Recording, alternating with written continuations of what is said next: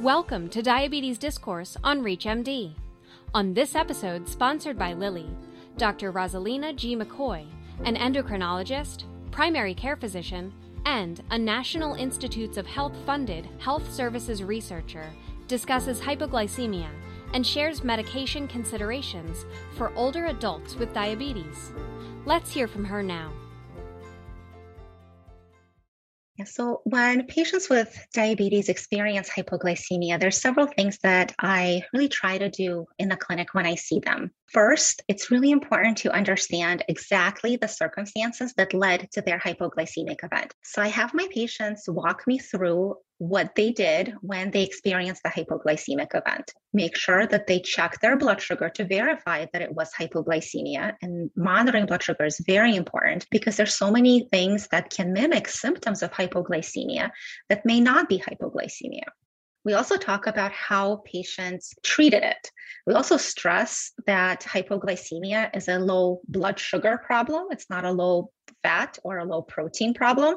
So they really need to eat carbs, not a Snickers bar or, you know, candy with a lot of fat that is going to delay absorption, not a cheese stick. They really need to eat fast acting carbohydrates. And finally, for patients who have had severe hypoglycemia, so anything with loss of consciousness or seizure, anything where they can't safely take oral carbohydrates to reverse, make sure that we give patients a glucagon prescription. So, for older patients with diabetes who are experiencing hypoglycemia, one of the biggest things that I worry about is impaired awareness of hypoglycemia, whether it is because they have had diabetes for a very long time, or they are taking medications that contribute to hypoglycemia unawareness, or they may have cognitive impairment or comorbidities that predispose them to impaired hypoglycemia awareness. So always ask patients about how often can they tell that their blood sugar is dropping and how low does a blood sugar have to get for them to feel symptoms of hypoglycemia.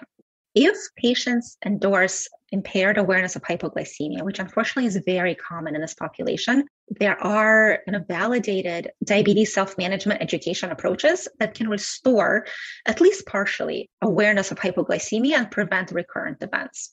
The other thing in the older population is to look at all of the other medications that they're taking, make sure that they don't kind of contribute to hypoglycemia or hypoglycemia awareness. Most often, this is things like beta blockers in patients with heart disease. And then finally, again, especially for older adults, try to simplify their treatment regimen as much as possible. So that means, you know, trying to use medications with the lowest risk for hypoglycemia, avoiding combination of insulin and sulfonylurea therapy, trying to maximize non-insulin medication use, especially in patients who are already on basal insulin before intensifying to intensive insulin therapy. And then also for patients treated with basal insulin, avoiding over basalization, which is when patients are getting too much basal insulin and inappropriately trying to cover their meals with basal insulin. That's very common. And unfortunately, uh, one of the most common causes for hypoglycemia, especially at night, that we may not detect in our patients with type 2 diabetes who are not wearing continuous glucose monitoring.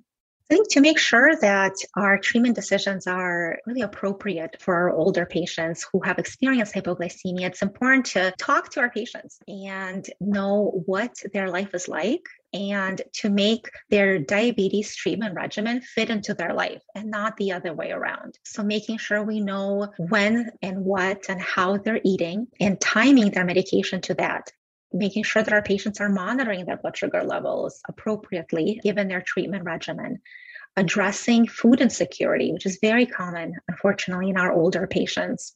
And using safe medications that are kind of appropriate for them, trying to maximize non insulin medications, dosing them appropriately, avoiding sliding scale insulin. I think most of the things that cause hypoglycemia are things that we do to our patients. So it's important just talk to them and figure out what their life is like and make those decisions together to make sure they work for them.